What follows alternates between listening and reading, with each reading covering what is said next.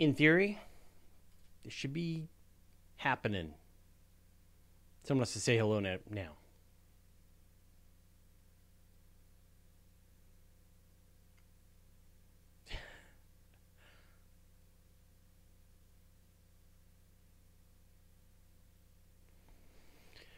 Guy, tell me you can see it. Only them will know this is happening. There we go. It's happening. Guess I should look at this chat, not that chat. I don't know why I need headphones. I can't. There's no guest today. That's really super strange. Uh, hey, everybody. Uh, thanks for joining me for this totally impromptu uh, just hangout. Uh, I was all set to be reporting on the test launch, and it didn't happen. So uh, the launch has been delayed for a couple of days. I think it's got a 48 hour scrub, and then it's going to be happening. So um, I just thought I would jump on and do this.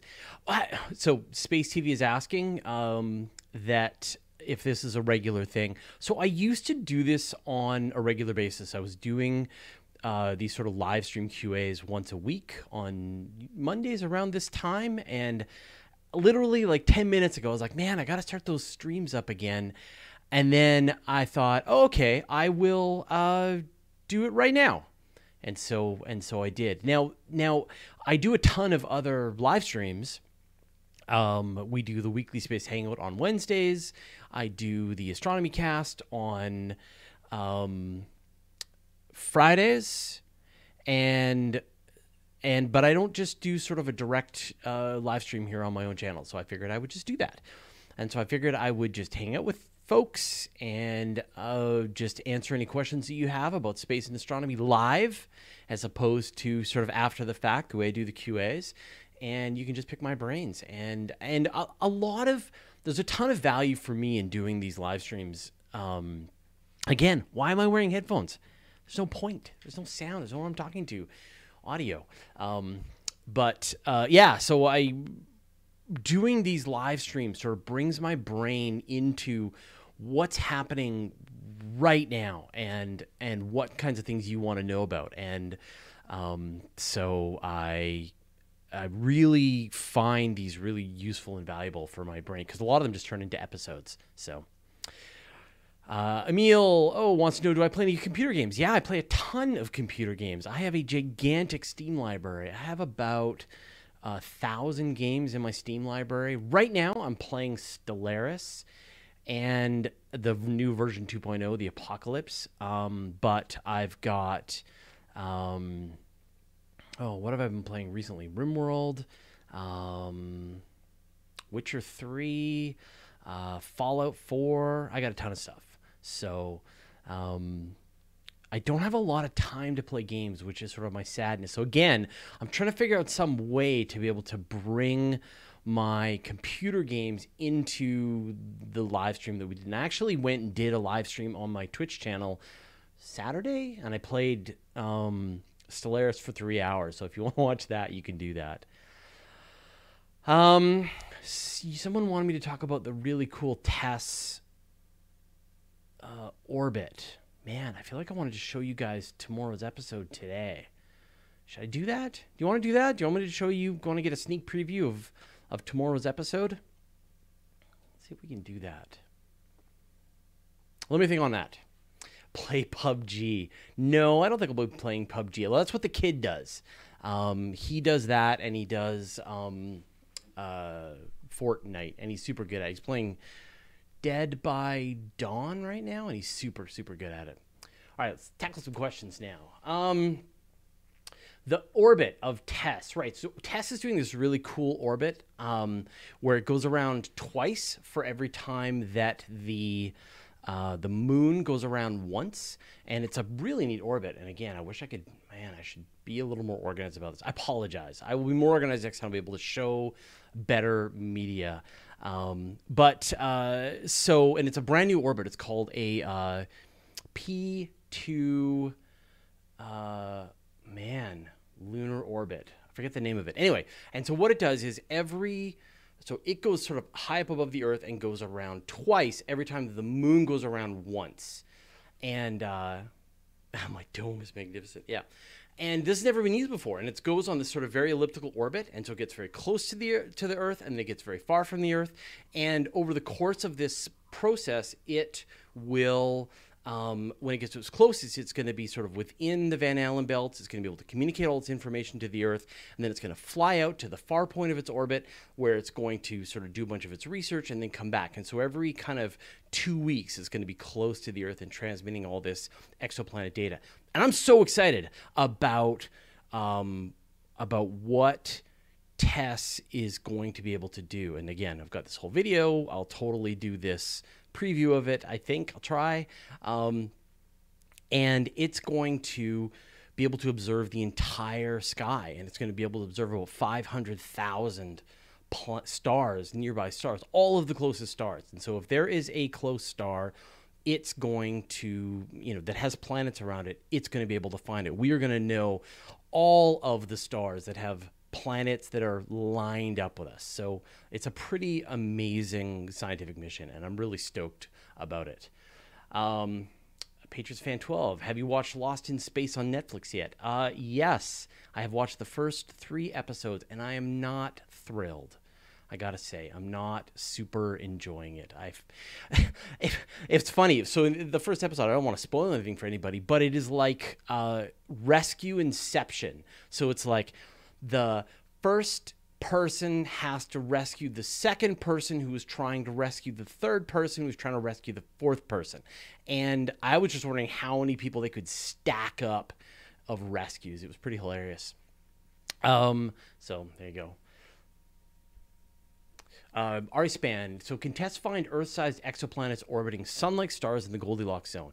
Yeah, and so TESS is going to be able to find all of the bright, I guess all of the stars within, you know, it all depends. I mean, but but it's going to essentially observe the 500,000 brightest stars in the sky, and then any of those that have planets orbiting around them. It's going to be able to find the estimate is going to be about uh, two or three hundred Earth-like planets and then the same number of super Earth like planets. These are the planets with sort of more gravity. And just you know that number of planets is going to be able to turn up is just going to be amazing and unlike kepler which right now is locked on sort of finding these these red dwarf stars oh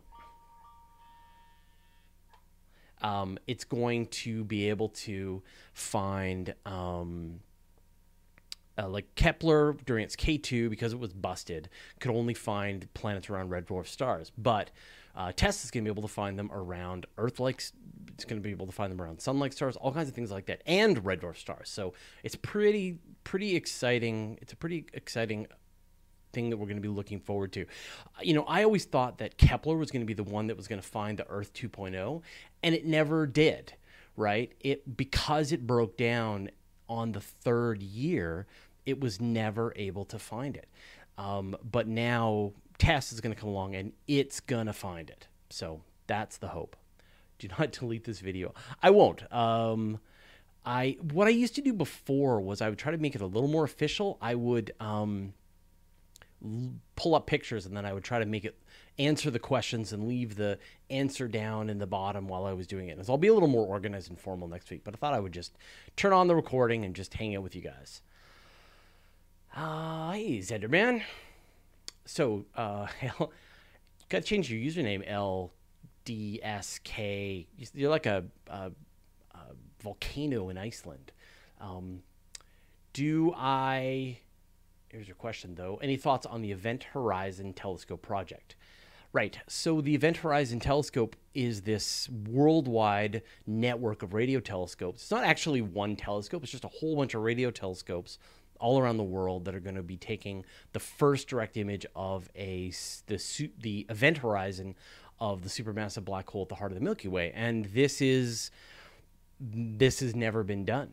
And the image, the data has been gathered, but the part that I just love about this is that the data from Antarctica is was taken during the Antarctic winter. And so in order to actually do the data, they had to bring all of you know they had to fly out the tapes into the hard drives that had all that data.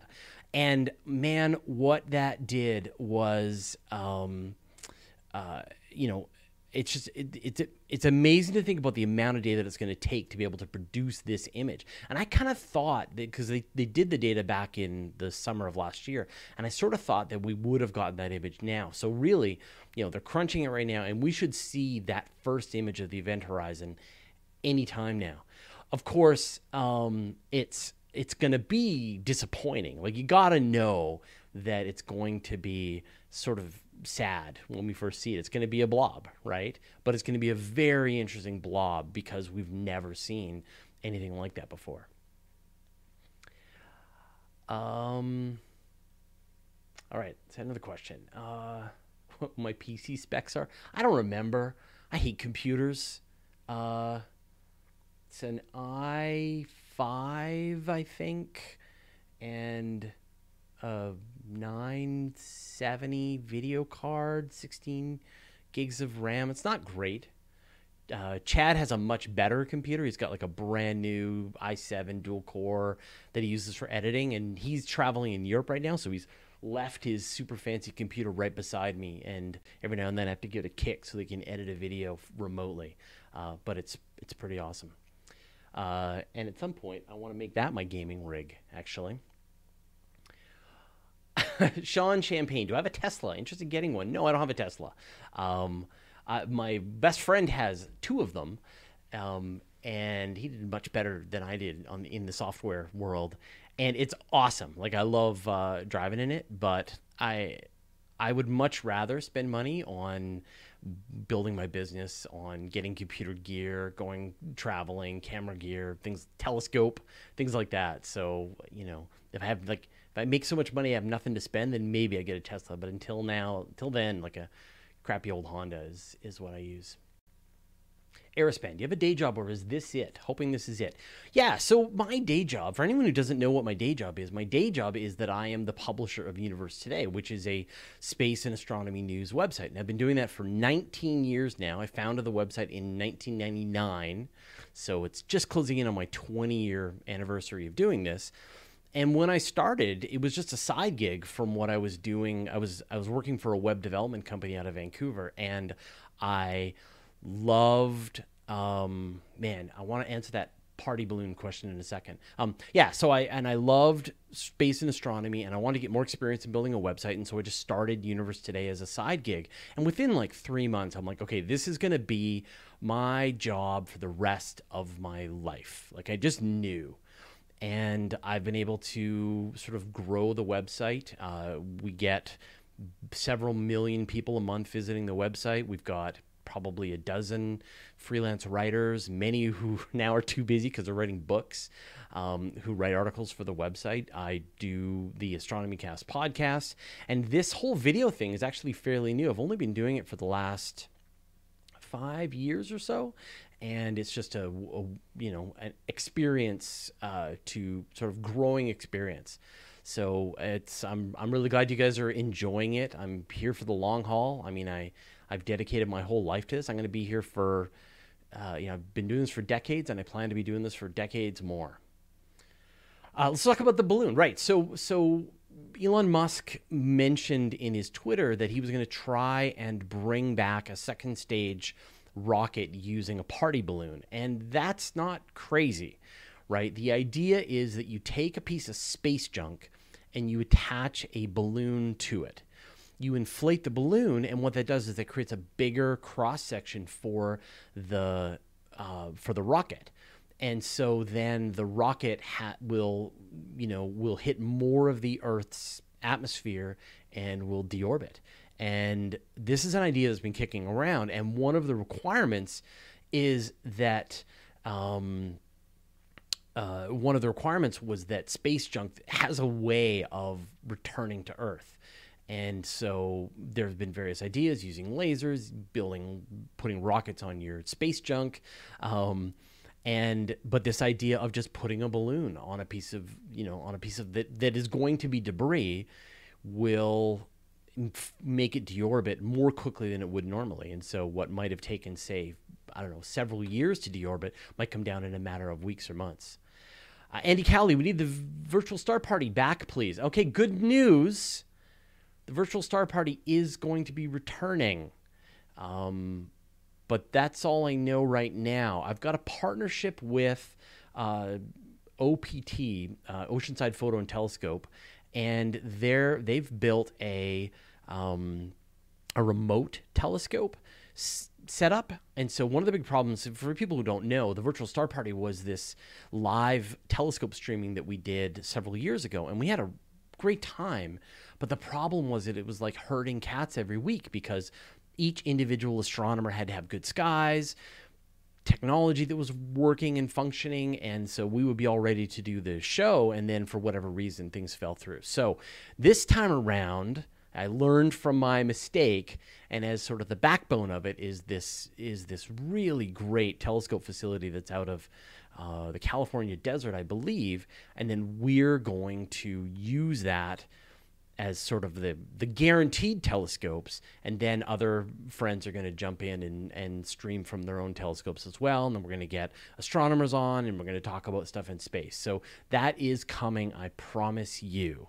Um, I would say sooner than later. I would say you're going to see the virtual star party. It's going to have a new name, I think. I think we're going to call it the weekly star party. I haven't really sort of thought this through yet. Um, but I loved it, and I know you loved it all as well. So I do plan to bring it back. Stay tuned. Um, so, so Derek Fester wants to know: Do I think the party balloon will work? Yeah, I do think it'll work. I think you're going to see, um, uh, you're going to see these balloons as a practical way of bringing space junk back. Oh, you need to be banned. Hold on a second. I should set some. Um, let's hide you. Goodbye. That work? There you go. Um, I should set my mods. Normally I have a bunch of mods that'll do this. So, okay, we get it. We get the user will be hidden. Um, Rumpelstiltschen. Would a starshade coronagraph work for Hubble exoplanet observation? Thanks in advance. Uh, yeah. Um, the starshade is this idea of it being a separate separate coronagraph, something that would fly about 10,000 kilometers away from the Earth, sorry, from the spacecraft, and would block out the light from the sun.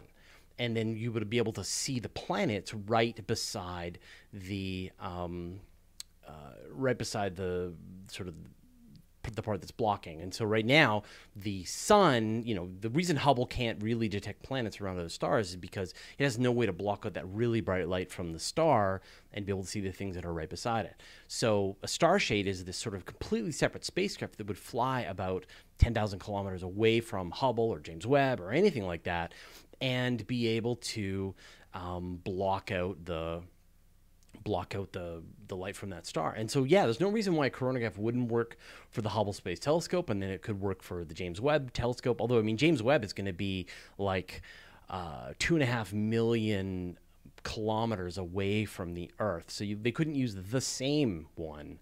But uh, yeah, absolutely. The Starshade is is one of my favorite ideas, and we actually got a chance to to speak with Sara Seager on the Weekly Space Hangout last year, I believe, and talked about the the Starshade and coronagraph and some of the ideas. So yeah, no, I'm pretty stoked about that. Uh, Zephan, Zephan, talk about the telescope in the background. He's using the question mark. Good one. Um, so that is a all reversed. Uh, that is a 70 millimeter uh, apochromatic refractor telescope uh, made by Stellarvue with a Explore Scientifics mount. It was provided by um, uh, Oceanside Photo and Telescope. Uh, so, and they're the same partners that I'm going to be working with on doing the return of the virtual star party. So, Uh, what are the binoculars on the shelf for? Bird watching? No, those are astronomical binoculars. So they're 15 by 75 binoculars, and they are the greatest. I highly recommend if you uh, want to get into amateur astronomy in any way, shape, or form. First thing you should do is buy a pair of those binoculars. They are the best. Um, they let you see uh, star clusters. You can see some of the planets. You can see features on the moon, just the Milky Way. I really like sort of when you have the the dual optics, you know, the binocular vision of both eyeballs. It's uh, it's a really great way. You sort of fall into the sky. So if you don't have a pair of binoculars and you want to learn the night sky and you're thinking of getting a telescope, start with the binoculars. And there I see the sweet words asking me that question. Just bought a telescope. Do you have any recommendations? Uh, I don't really have any recommendations. Just get out as often as you can and learn your constellations. So, um, you know, when I was like 13, 14 years old, I got my first telescope and I was really lucky. I lived in really dark skies on Vancouver Island. And so I would just spend night after night out learning the constellations and after a while you just you see the night sky like this really familiar roadmap that you're like oh look there's constellation of um, andromeda right? There's and and then i know how to find the andromeda galaxy because i know these stars and that stars and it's just a little off from that thing and there's the double cluster in perseus and things like that. So um, the first thing that you should do, and that's why binoculars are so great, is you can just go out, take out the binoculars, learn your constellations, and you know, and go from there. Um, Eldon Crom, Tess's upper stage perigee will remain near Earth, right? How much delta V to get into the aerobraking territory and then deploy the party balloon?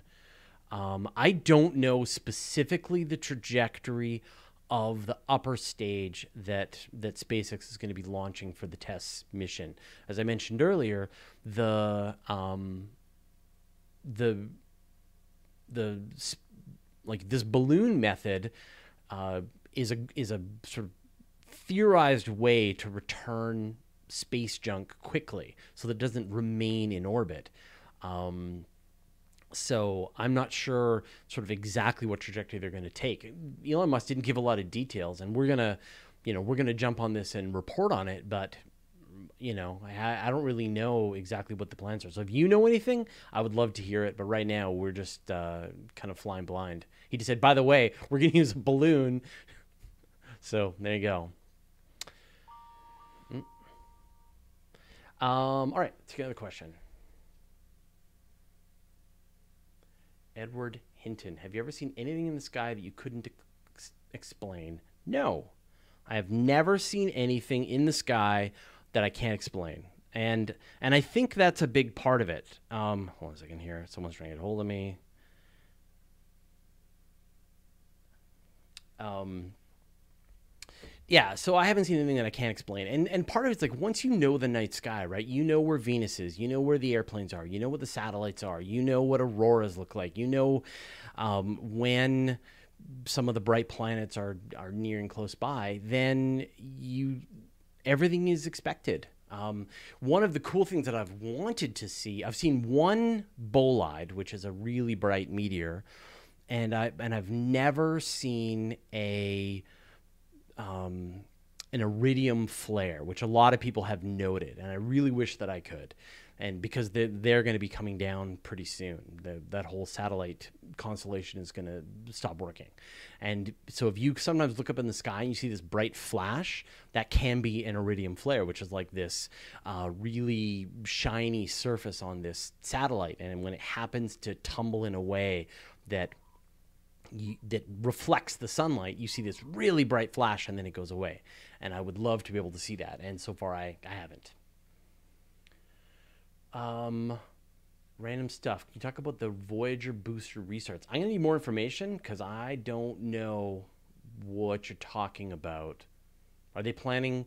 They they restarted the thrusters on Voyager oh, I feel like it was a couple of years ago, and it was like after 30 years, the the thruster system on the Voyagers still works fine.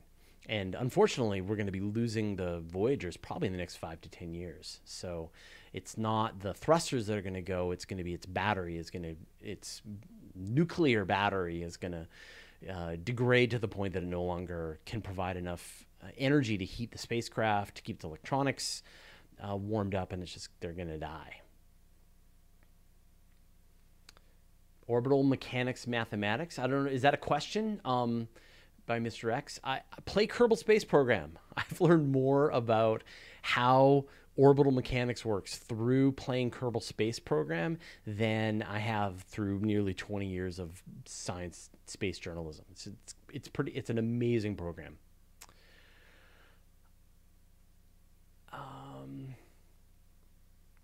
Oh, sorry, Ghost World. I'm going to try to do this once a week, so stay tuned. Um, let's see if there are any more questions now. What's my favorite bit of science fiction right now? I'm really enjoying um, The Expanse. That is definitely one of my favorite. Here Let me go. Let me just do this. Uh, this one. Where's Zapfin? There you go. Boom. There you go. I just made some mods. Um, what's your favorite sci-fi? Yeah, I'm really enjoying The Expanse. I love season one. I love season two, and season three just started up, and I really loved the even the first episode. And my wife's read all the books, so she's kind of ahead, and so she's prepared for where the story is going to be going. I'm not. So um, yeah, I'm. Uh, I'm really loving The Expanse. I mean, The Expanse has one big gotcha. Apologize now, the sun is coming in on the side here, um, which is very unusual for the west coast of Canada. Um, yeah, The Expanse has the has one big uh, thing you have to give it, which is that they're using these high powered fusion drives that can accelerate for like 10G for a very long time. And I don't uh, you know, we don't know anything that could do that. Maybe metallic hydrogen, but um, I think that is, uh, you know, that is the most energy dense fuel source that we know. Uh, beyond that, um, you know, there's no way that we could sustain any kind of thrust for longer than really just a, a couple of minutes at a high degree of thrust. And that's sort of why the, in the expanse they can have this cool gravity. Everything else in it, though, and is great. So they say, well, like if we could have this kind of acceleration, then what would space flight look like? How would space combat work? And all that is is great. And so I have no problem whatsoever with any other part of the science of the Expanse. I'm I really enjoy it. And if you haven't watched it, highly recommend it. Um. Orbash wants to know how can we reconcile space exploration with this crazy no contamination policy, the one they blew Cassini about? We can't reconcile it, right? Uh, in order to explore the solar system, we are going to have to touch it right? And that means setting down our spacecraft on worlds like Mars or eventually, right? I did a whole episode on what it's going to be like to land on Europa. So imagine you send a spacecraft, it lands on Europa, it drills down into the liquid water oceans beneath and searches for life. And then on the other hand, we know that Earth bacteria can survive the journey to uh, to to other worlds, and so we're going to get to a point. I mean, we can try to clean and try to decontaminate our spacecraft as much as we can, but we're going to get to a point where that jig is up. There's no way for us to be able to maintain any kind of, um, you know, any kind of complete decontamination, and we're going to run the risk of of getting to a point where uh, you know we're going to be discovering life on these other worlds and it's going to be life that we contaminated on these worlds. And when you think about things like what spacex is doing the way they're planning to colonize mars there's no way you can try to prevent the contamination of mars at that point. It's done. So i think that these places are going to be pristine for as long as they possibly can, and then humans are gonna wreck them just like we do everything. Do I have any kids? Yes, I have two kids. Married, yes. Married. My wife is uh, is the my camera wife Carla does the uh, camera work on my videos, and my children Chloe and Logan. Chloe's 16, Logan's 14. So, and actually announced their births on my website way back in the day. So, um, they're doing great. Um, Logan is a monster on uh, various video games, and my daughter is a sci fi author. So, it's pretty exciting. Let's see, get some more questions. Yeah, Derek, don't worry. I'm used to trolls. Um, I'm not seeing a lot of troll questions. I'm seeing really cool, cool questions. So, and I just put in some some people to to be moderators, so I'm sure they'll be fine. Um, maybe they'll become space scientists. I don't think they will. Um, my son really enjoys watching like chemistry stuff. He's a big fan of Cody's Lab, and I like you know, and Cody is a fan of my channel, and I'm a fan of Cody's channel, so that's great. Um, and so he likes chemistry. I wouldn't be surprised if he goes down that route or becomes a chef or musician. I don't know. And my daughter is definitely going to be a writer. She's probably going to be writing sci-fi or is going to be like doing animation writing, things like that. Um, Charles Selgas, what are your expectations by 2030? Do you think SpaceX will make history by landing on Mars and will continue to dominate? Hmm. Let's see, 2030. I'm going to say that uh, by 2030, SpaceX will have not launched their first humans to Mars. This is my guess, right? I don't want to be a bummer on the whole SpaceX thing. I think they are going to launch and test the BFR. I think it's going to happen within the next couple of uh, years. I mean, they're saying that they're going to see the first tests of the BFR next year, and they're going to see the first orbital flights of it by 2020. But we've seen that timelines tend to slip from SpaceX. So I wouldn't be surprised if it, you know, maybe we see the BFR start to fly by 2022, 2023. And then they're going to have the full booster stack maybe flying a couple of years after that. But it's one thing to sort of get that hardware into space, it's quite another thing to actually go to Mars. There's so many engineering challenges to go along with it. What are people going to breathe? What are people going to eat? Where how are they going to live? Where are they going to get their electronics? How are they going to be protected from radiation? So I'm super excited about this, and I think they are going to move down that timeline. But I think it's just going to happen a little more slowly. So I'd say around 2030 will be my guess. And again, this is just me following my experience of watching people, including SpaceX, make predictions for when they're going to have things completed and how long it actually takes. Now, I find SpaceX is like this unstoppable uh, machine. Uh, their momentum. Like now, they are launching Falcon rockets every two weeks. They are landing them. They are reusing them. They are. It's just you know, it's astonishing that they have, but they have now mastered this technology that they, this road that they started down 10 years ago. So that's my feeling. I don't think they're going to make it by 2030, but I think we'll definitely see them try by the 2030s. And I wouldn't be surprised if we see a mission to the moon a lot more earlier than that. So that's my take. Whoa, thanks for the $10. That's awesome. Uh, will we be ever to get to Proxima Centauri? Also, what are your thoughts on 2001 Space Odyssey? Um, I'll do that backwards. 2001 Space Odyssey freaked me out. It was the scariest movie I had ever seen. I was like six years old when I saw it, and I couldn't sleep all night. I just the the thought of that, the spooky computer, everything just had me terrified. And it was I still have a traumatic experience. Okay, I'm going to admit I have not watched 2001 since that moment, since I was like six years old, and it freaked me right out. So at some point, I will watch it again with fresh, modern eyes.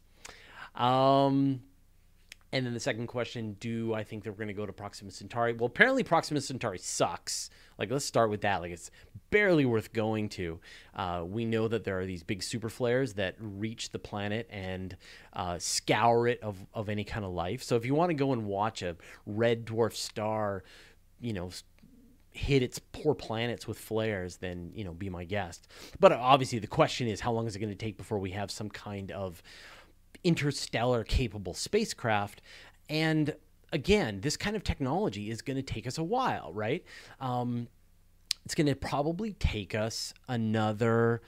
Um, you know, the most viable technology that has come out so far is uh, this idea of from the breakthrough starshot this laser propulsion system where you take these micro micro probes with little tiny sails and you zap them and they um, uh, and they fly to uh, you know alpha centauri at say uh, 10% the speed of light well uh, Uh, I mean, there are so many challenges to go with this, right? Like being able to have your lasers and have the infrastructure and be able to, to zap these things and be able to guide them properly.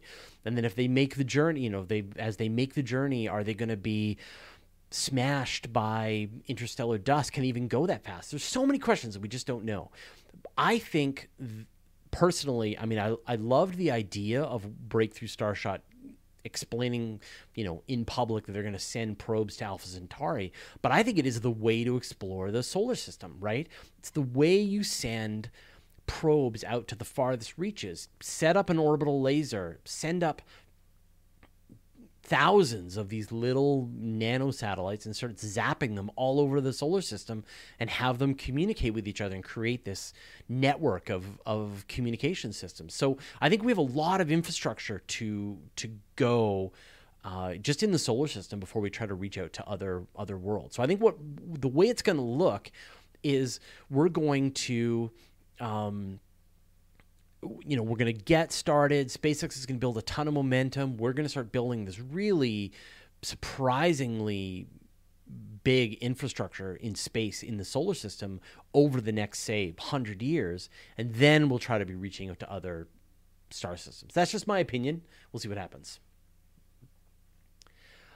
Um, let's see. Do I believe in planets? Yes. Yeah. So John Michael Godier. Uh, by the way, John Michael Godier. Check out his channel. Is watching. Uh, one of the best YouTubers going right now. So uh, someone put a link to to John's channel because I'm sure he's going to be too ashamed to do it. Um, but yeah, 2010 was a good movie in its own right, and I love 2010. I was older, and it didn't freak me out. So um, I okay, I'll do it. I'll go back and I'll watch 2001. I you have my solemn promise. I'll do it. Uh, what was the other movie that freaked me out? I had like two or three movies. We had this this movie uh, place called the Ridge in Vancouver, and they used to do these movie uh, triple bills, and so you would go and watch three movies, and I and I had older friends and family who would like loved going to these movies, and but it was for me as like a six year old, seven year old. Oh, S- Star Trek, the Star Trek the motion picture freaked me out too. Uh, again, I was maybe seven years old, eight years old, and it just terrified me. So Oh yeah, that was a uh, that was that was you know, and I haven't watched that movie since. Although I, you know, it's not like I think I need to because it's not like it's sort of this deep and meaningful space exploration flick in the way that 2001 was. And I've read a ton of Arthur C. Clarke. Anyway, I, clearly I need to have a therapist to talk about this or something. Um, was Alien one of them? No, Alien wasn't, but Aliens was. Again, it's all about the ages, right? I watched Alien when I was older. Um, I watched Aliens when I was like 15 years old, I think, and it just I couldn't believe my mind. In fact, my my buddy uh, Paco is watching, I think, and he and I watched Aliens together for the first time. So uh, shout out to Paco who's watching right now. Christopher Brown Lloyd, Event Horizon freaked me out a little. It didn't freak me out, but again, I watched it when I was older. So um, there you go. Cosmic Lettuce. Just subscribe to John Michael Godier's YouTube channel. Done. Let's see. Yeah. Okay. Charge Ale, Wrath of Khan freaked me out when they stuck the worm in that guy's ear. Yeah, that freaked me out too. Yeah, I think I was 15, and so I was. But Aliens, it was it was the perfect thing for me. I was like on the one hand, totally nervous, but on the other hand, like just so excited by the spacecraft and the aliens and the fighting. I just loved it. So there you go. There's my buddy Francisco. We went to watch that movie, I think, in Vancouver when we were like 15. So, how cool is that? To have one of my best friends here in the chat. All right. Um, I'll go for another 20 minutes or so. Hey, Poltergeist freaked me out.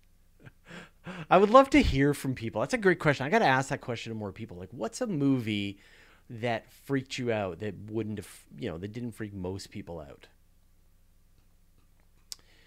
Stormbringer Mournblade. So what you're saying is that man will live long enough to build a space station system before he trashes the place. Yeah, we are human beings. We ruin everything. What?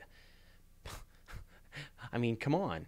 Um, but the reality is, I think that we're going to get to this place where we are going to be able to get all of the heavy industry, all of the polluting stuff off of Earth, and let's just make Earth the best place in the universe. It already is, right? We know that Earth is the best place in the universe, but let's just like let's get all the parts that make it bad off the planet, and then we can just really enjoy our own planet.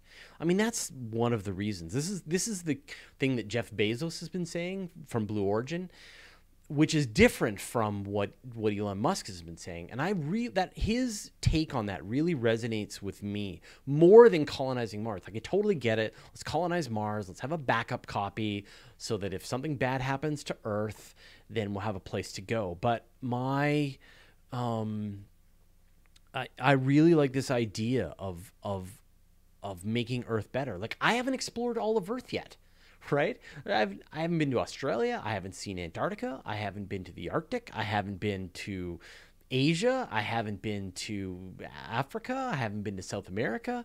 There's a lot of places here on Earth that, that are totally worth exploring.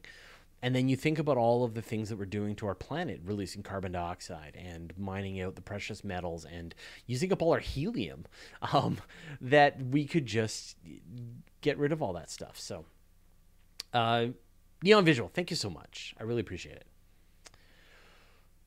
Um, let's see. Next question. and then next Einstein. No, absolutely not.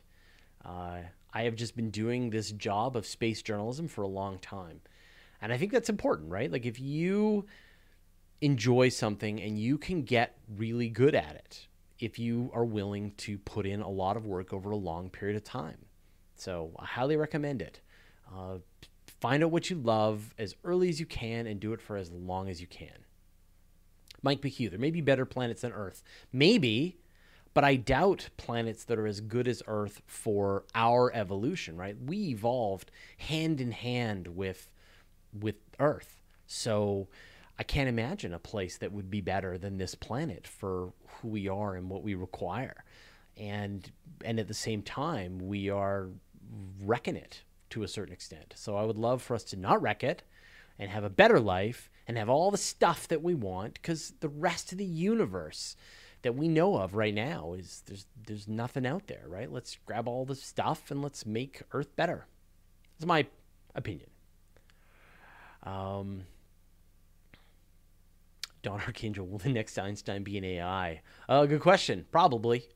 I think you saw my last QA, right? You know, what are the existential crises that face uh, humanity? I think we're going to wipe ourselves out with either an AI or some kind of bioweapon.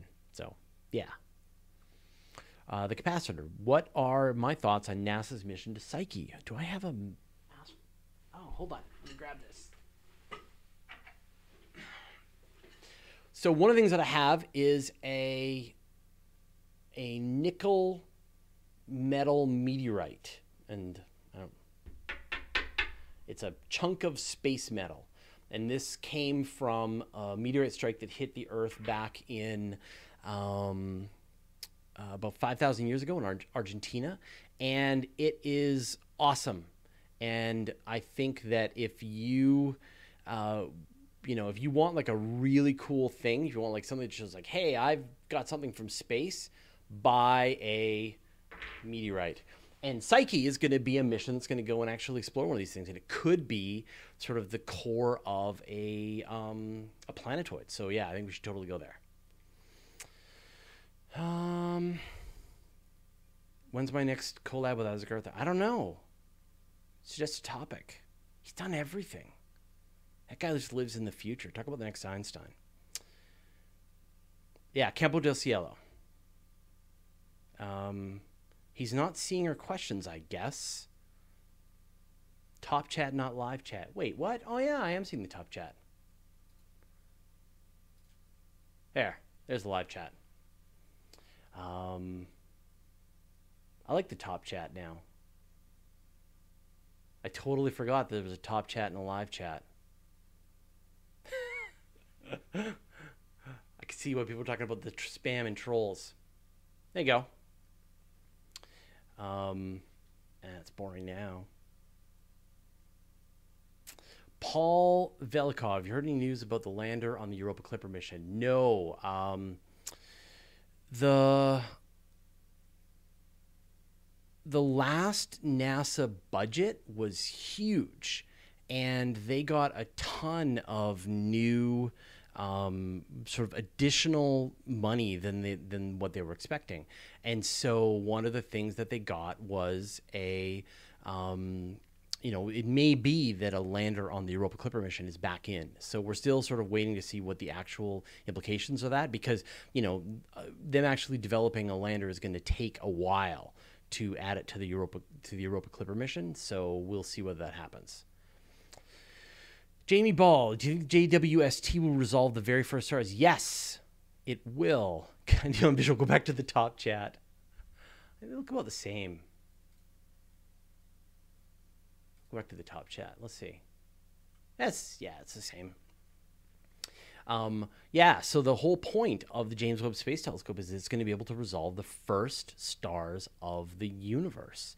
So, um, you know, there's this thing that's called the age of reionization, and it's this last big mystery, big mystery that cosmologists want to be able to look at. It's this time when the stars lit up after the cosmic microwave background.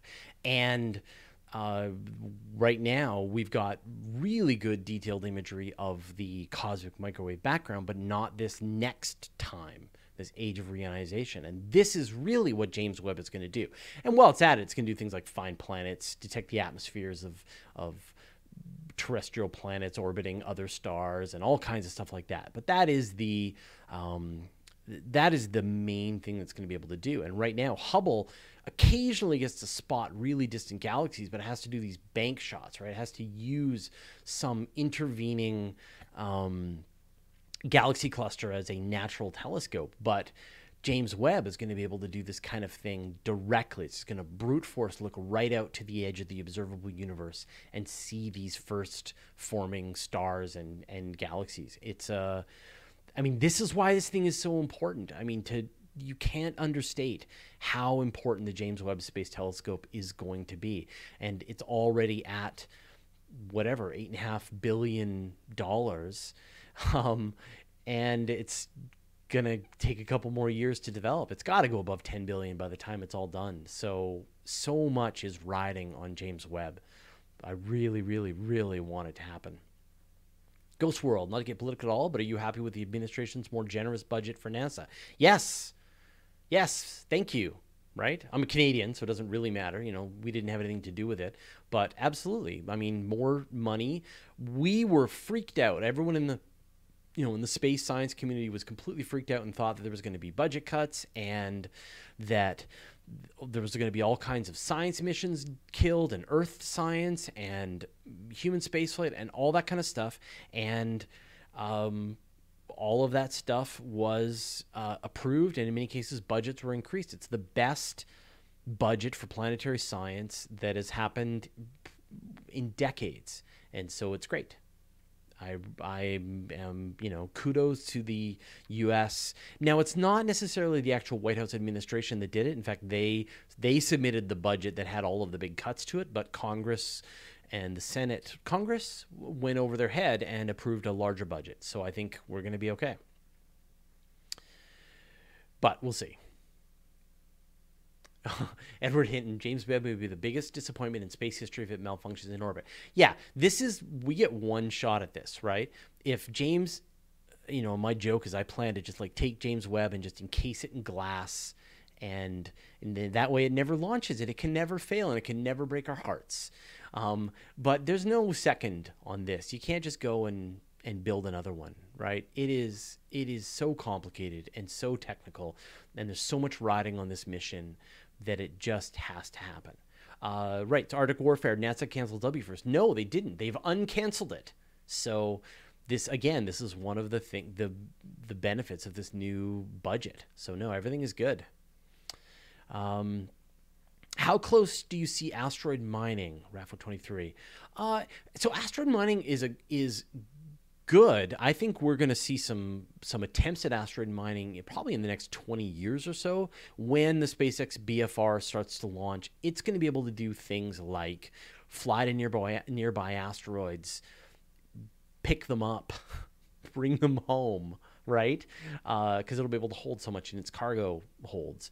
It's going to be able to do things like land on the moon. Like just the BFR alone will be able to fly and fly to space, land on the moon, pick up uh, you know, astronauts can walk around on the surface of the moon and then it will fly home. Like it'll recreate the the Apollo missions just brute force just because it's got that much power and capability. So I think you can see them attempting to do some asteroid mining. The problem is again the engineering challenges. How do you land and connect and dock and and mine and gather resources and return them to Earth. All of these challenges, return them to space. Like there's a ton of challenges to go through, and they're they're they're going to become engineering challenges that I don't think anybody is is ready for yet. But people are going to figure them out one at a time. Uh, what's beh- the books? Uh, I got I don't know a ton of books. Um, I get sent books all the time to because we interview people on the weekly space hangout and often you know if we're going to interview someone who's written a book then they'll send me a copy of the book. And so i they, they kind of pile up. I know this is like a humble brag right? They pile up and then i take them down to the library and i give and i donate them to my local library so that they can get books. So that's about six months of books. And there's a couple there that i like but no they've all they're all just review copies of books that publishers have wanted to promote. Um, so there you go. Um, what kinds of asteroids in our solar system are expected to be valuable for mining? The thing that's that's most valuable is the orbit. So you want a spacecraft that doesn't require a lot of delta V to get to, right? That the that is the most valuable thing. And so there are a bunch of these. One, for example, Toutatis. Um, man, I forget some of the names of some of the other asteroids, but there's a bunch that are in this really close orbit to the Earth, and so it requires only a little bit more delta V than um, uh, then you know a little more delta v than just to get into low earth orbit to then actually rendezvous and dock with one of these asteroids. It's surprisingly low. And this is why the obama administration was originally pursuing this idea of a of an asteroid mission was because they um, uh, you know because they were very easy to get to and there's a lot of technology and a lot of commercial outcomes to, to go from there. So uh, you know they'll have all kinds of things on them. They're going to have hopefully they're going to have ice in their you know under the regolith. They're going to have various minerals. They're going to have metals. You know some things like iridium and palladium and platinum and things like that are very rare on on earth. So um, those are the kinds of things that you um, you know that you're going to want to be able to pull from asteroids. So um,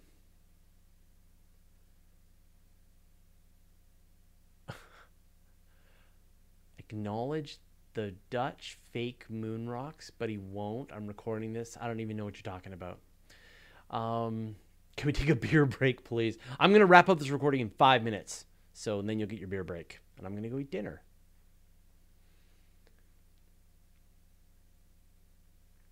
Yaman asks, Do you believe that humans will lose their individuality and combine in one giant connected God, like how it's happening gradually in China with Facebook? Or do you believe we will retain individuality? Whoa. Um, I think that we are building our successors with technology, with computers. So, uh, whatever the super intelligent, super artificial intelligent computers that we build wants to do, then it's going to be up to them. And I don't think we really have a lot of control over it. We're going to build them. They're going to have an opinion, and we're going to kind of have to do what they say. Uh, M. Clemens is Hollywood getting time travel really wrong, in my opinion? Wouldn't Marty McFly just pop up in the vacuum of space, with the Earth billions of miles away? Yeah, there's so many reasons why uh, time travel is handled incorrectly in all science fiction. And there's a great video. I, I, at some point, someone should find it and post it, where I actually posed a question to Neil deGrasse Tyson um, for his Star Talk show, and and that was the gist of my question to him was, well, isn't the fact that we don't see any time travelers proof that there will never be time travel? Right? We don't see any time travelers around. None have ever been recorded. Therefore, there will never be time travel. So there you go. Um, but I always imagine this idea of like you've got Hitler's bathroom and it's just filled to the brim with time travelers, just kept popping in to try and assassinate him. Uh, do I someone know if I believed in aliens? I was wondering if that when that question would come. I did a whole episode called "Do I Believe in Aliens?" And the answer is I have not seen any evidence that is compelling enough to make me think that we have seen any evidence of aliens whatsoever. So, uh, but I can't wait to be proven wrong.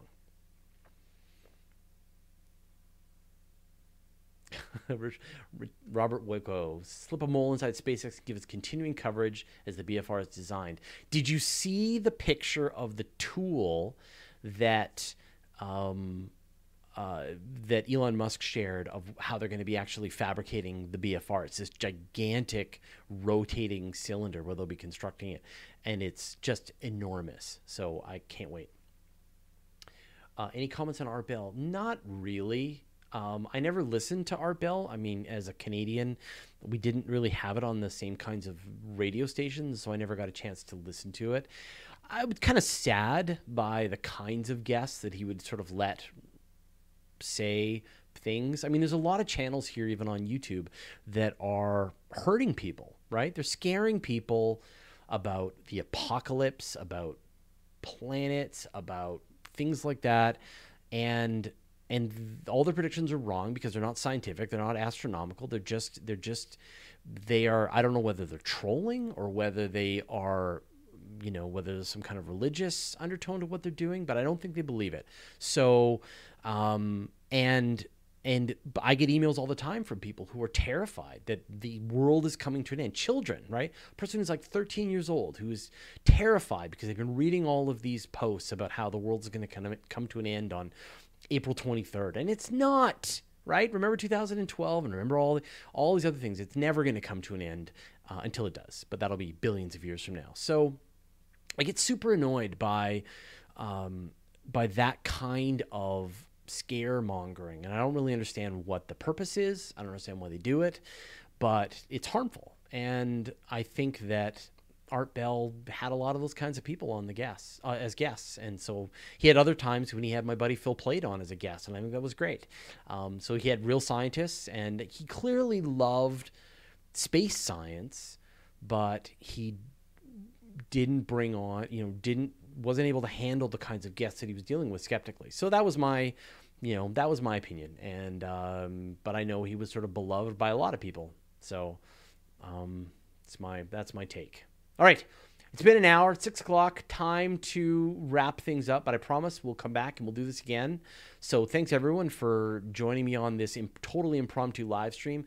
I'll be a little more prepared next time with better technology and some screens and stuff, as opposed to just staring into the camera and looking up on my other window where I've got my chat. I'll get this all a little bit more sorted out. So, um, uh, to see any bears all the time. We see bears every year.